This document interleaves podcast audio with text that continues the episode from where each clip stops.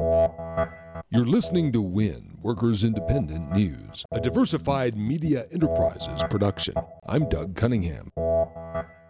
No, Dr. King always talked about a union. He said the, the, the best anti poverty program he knew was the union. Activist actor Danny Glover. On Saturday, Glover will join U.S. Senator Bernie Sanders, NAACP President Cornell William Brooks, clergy, and hundreds of Nissan workers for the March on Mississippi. It's a rally and march for a union as well as for civil rights at Nissan's Canton, Mississippi plant. The workers and their supporters are demanding that Nissan respect workers' rights to vote for a union without fear of retaliation. The workers say that Nissan's anti union campaign is an effort to intimidate workers into not supporting a union. Senator Sanders, Danny Glover, and NAACP President Brooks say there's a pattern of civil rights abuses, harassment, and intimidation of African American workers at the Nissan Canton plant who are trying to form a union with the UAW. Senator Sanders says that Nissan has union representation at 42 out of its 45 plants around the world, and the American South should not be treated any differently differently. The Canton, Mississippi plant makes Nissan Altima, Frontier, Murano, and Titan vehicles. Fight for 15's Mid South Organizing Committee is suing the Memphis Police Department in federal court for allegedly harassing and trying to intimidate labor protesters and Fight for 15 organizers. The suit says the MPD is conducting illegal political surveillance on protesters. The Mid South Organizing Committee and its lead organizer, Antonio Cathy,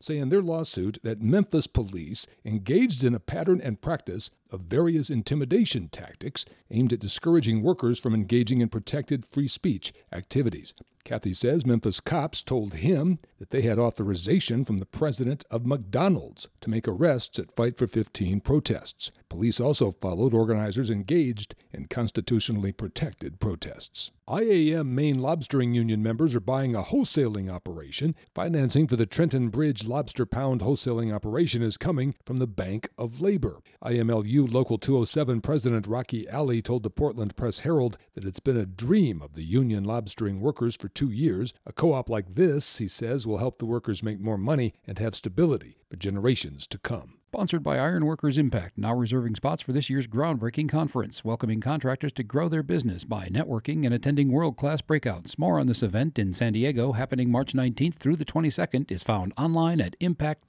net.org under Events. WIN is made possible in part by the OPEIU, the Office and Professional Employees International Union. Workers Independent News is proud to be heard on The Union Edge, Labor's Talk Radio. Live nationwide weekdays, noon to 3 p.m. at theunionedge.com. You've been listening to WIN, Workers Independent News. For more information, visit laborradio.org.